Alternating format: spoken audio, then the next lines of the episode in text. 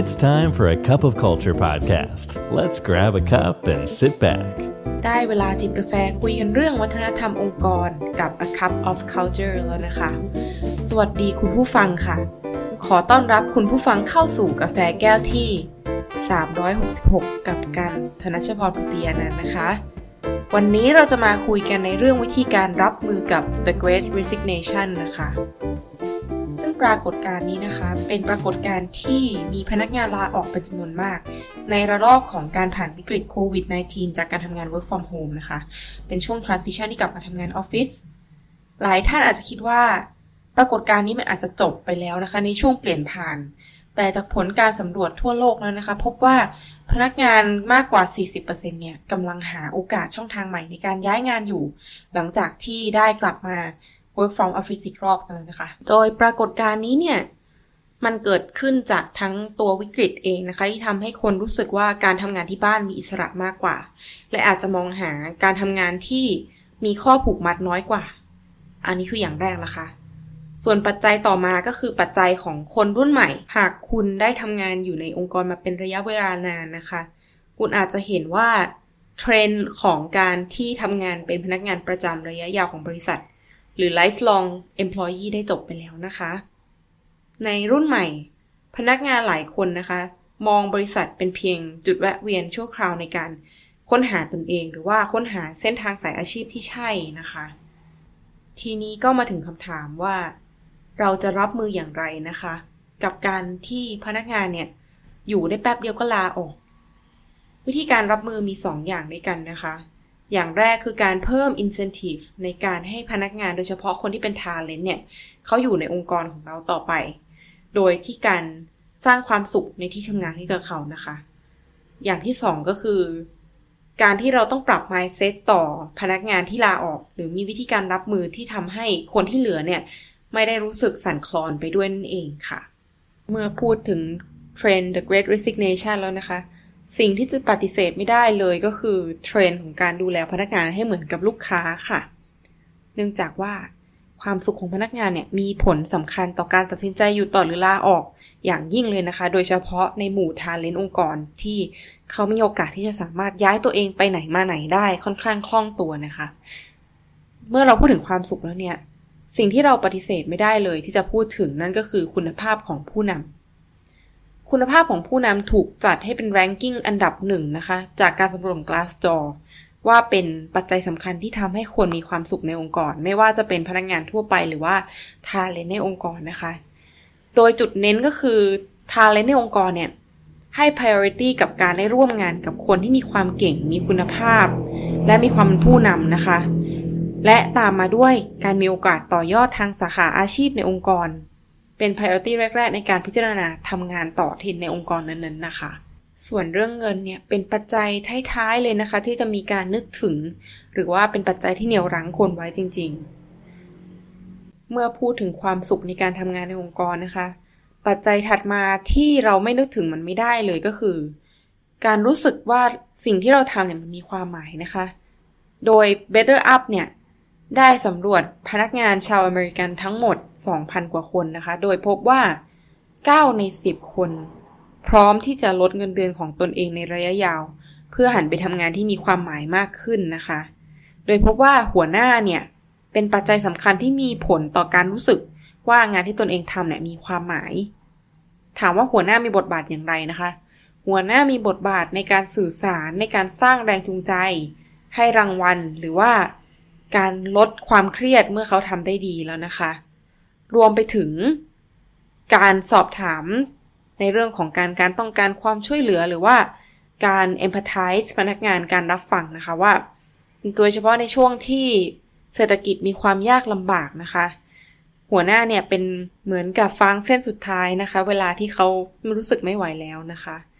การสื่อสารถึงความเปราะบางที่อาจเกิดขึ้น ได้แสดงความขอบคุณ ต่อมุมมองที่เขามีการเสนอ หรือการให้ความร่วมมือต่างๆ ในองค์กรเนี่ยเป็นสิ่งสำคัญอย่างมาก และส่งผลต่อความรู้สึกมีความสุขของคนในองค์กรด้วยค่ะ นอกจากการสื่อสารในแง่มุมต่างๆ แล้ว การสร้างสภาพแวดล้อมให้เหมือนกับมีการเรียนรู้อยู่ตลอดเวลานะคะ กิจกรรมที่น่าสนใจมากเลยทีเดียว ที่มีการนำไปใช้ในหลาย ๆ บริษัทแล้วนะคะ ก็คือการโคชชิ่งหรือ mentoring นะคะ ซึ่งสองสิ่งนี้เป็นคนละสิ่งกันนะคะ โคชชิ่งคือการที่ใช้คำถามในการกระตุ้นความคิดให้ผู้ถูกโคชเนี่ย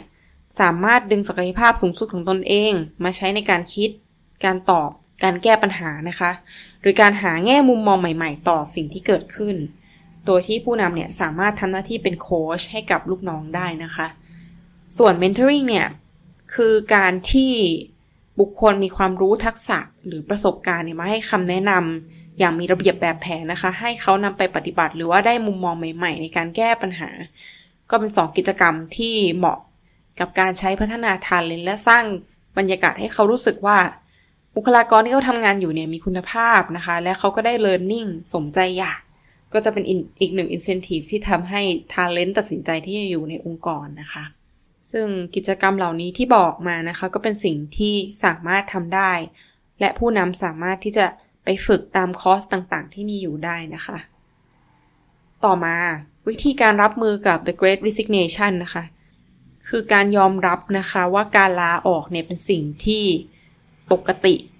และไม่ได้เป็นสิ่งที่ทำให้รู้สึกว่าองค์กรเนี่ยมีความเขวแต่อย่างใดนะคะ ซึ่ง mindset เนี่ยมีความสำคัญมากเลยทีเดียวนะคะ โดยเฉพาะหากคุณเป็นผู้นำคุณรู้หรือไม่ว่า ลูกน้องนะคะ ย่อมจับตาดูผู้นำอยู่เสมอ เป็นภาพลักษณ์ขององค์กรนะคะ เวลาที่คุณจะสื่อสารอะไรออกไปหรือว่า ตอบสนองอย่างไรต่อการลาออกหนึ่งครั้งเนี่ยมันมีความหมายอย่างมากกับบุคคลที่เหลืออยู่ในองค์กรนะคะ สมมุติว่าบริษัทของคุณกำลังเผชิญกับปัญหา turnover rate สูง 25%แล้วอัตราจ้างก็ตกต่ำลงกว่าเป้าหมายก็60%เนี่ย ซึ่งเป็นเหตุการณ์ที่บริษัทหลาย ๆ ที่เผชิญอยู่นะคะ แล้วบรรดาพนักงานของคุณรู้สึกกังวล มีความเครียดนะคะ พนักงานเนี่ยจะมองการตัดสินใจและแมสเซจที่ผู้นำจะสื่อสารออกมาอย่างมากเลยนะคะ ซึ่งจะส่งผลต่อความรู้สึกมั่นคงในการทำงานต่อ และเขาอาจจะตัดสินใจลาออกหรือไม่ลาออกอยู่ที่ความรู้สึกมั่นคงในการอยู่ในองค์กรนั้นเลยทีเดียวนะคะ ดังนั้นหากคุณเป็นผู้สื่อสารนะคะ คุณต้องคิดให้ดีว่าบรรยากาศแบบไหนที่พนักงานที่กำลังรู้สึกเครียดอยู่เป็นทุนเดิมแล้ว จะอยากได้ยินอยากได้ฟังนะคะ แมสเซจของคุณกำลังสร้างความกลัวหรือความไม่มั่นคงอยู่หรือไม่แมสเซจของคุณเนี่ยจะส่งผลอย่างไรกับคนที่มีความรู้สึกไม่มั่นคงมาทุนเดิมอยู่แล้ว ให้คุณพิจารณาตรงนี้ดีๆนะคะ ก่อนที่จะทำการสื่อสารอะไรออกไป และอย่างที่สองที่คุณสามารถทำได้นะคะ คือการยอมรับปรับ mindset เลยนะคะว่า การลาออกเนี่ยเป็นสิ่งที่ยอมรับได้ เป็นเรื่องปกตินะคะ อย่างที่ได้บอกไปในช่วงต้นนะคะว่า period ของ lifelong employee เนี่ย ได้หายได้หมดไปแล้วนะคะ จนแทนที่ว่าเราจะมากล่าวโทษหรือแสดงความรู้สึกเสียดายนะคะ ให้เป็นการขอบคุณ จะทำให้เกิดความรู้สึกมั่นคงมากกว่านะคะ โดยสกิลที่ผู้นำควรจะมีก็คือ การสะท้อนข้อดี การสะท้อนให้เห็นว่า คนคนนั้นได้ทำ Impact ต่อองค์กรอย่างไรบ้าง แล้วเราก็สื่อสารออกไปนะคะ สร้างความรู้สึกมั่นคงให้กับคนที่ยังอยู่ในองค์กรได้เช่นเดียวกันนะคะ แต่ถึงกระนั้นคุณก็อย่าลืมที่จะ acknowledge คนที่อยู่ในองค์กรของตนเองด้วยนะคะ โดยเฉพาะอย่างยิ่งการแสดงความขอบคุณและทำให้เขาเห็นว่าเขาเป็นส่วนหนึ่งของความสำเร็จขององค์กรเนี่ยมีความสำคัญอย่างมากเลย และการที่คุณได้สื่อสารถึงทิศทางขององค์กรและสร้างแรงจูงใจอย่างสม่ำเสมอ รวมถึงว่าหากคุณได้ใช้เวลาในการพยายามทำความเข้าใจ แรงจูงใจเบื้องหลังในการทำงาน และก็มองหาโอกาสที่จะสร้างแรงจูงใจเหล่านั้นกับพนักงานของคุณเนี่ยเป็นสิ่งที่สำคัญอย่างมากเลยทีเดียวนะคะ มาถึงจุดนี้แล้วนะคะ ก็อยากจะขอสรุปว่า แม้การตัดสินใจลาออกจะเป็นสิ่งที่ห้ามไม่ได้เนื่องด้วยหลาย ๆ ปัจจัยด้วยกันนะคะ แต่ว่าผู้นำก็สามารถที่จะวางรากฐานระยะยาวในการสร้างแรงจูงใจให้กับพนักงาน ที่อาจพิจารณาย้ายที่อยู่ต่อได้นะคะ รวมถึงสร้างบรรยากาศการเรียนรู้ การพื้นที่การเติบโต และความรู้สึกมีส่วนร่วมให้กับพนักงาน โดยเฉพาะทาเลนองค์กร เพื่อการขับเคลื่อนงานที่มีประสิทธิภาพนะคะ แล้วก็เป็นการขับเคลื่อนไปด้วยกำลังใจที่เต็มเปี่ยมของพนักงานอีกด้วยนะคะ วันนี้กาแฟหมดแก้วแล้วนะคะ อย่าลืมนะคะ ไม่ว่าเราจะตั้งใจหรือไม่ก็ตาม วัฒนธรรมองค์กรก็จะเกิดขึ้นอยู่ดีทำไมเราไม่มาสร้างวัฒนธรรมในแบบที่เราอยากเห็นกันล่ะคะ สวัสดีค่ะ And that's today's Cup of Culture. See you again next time.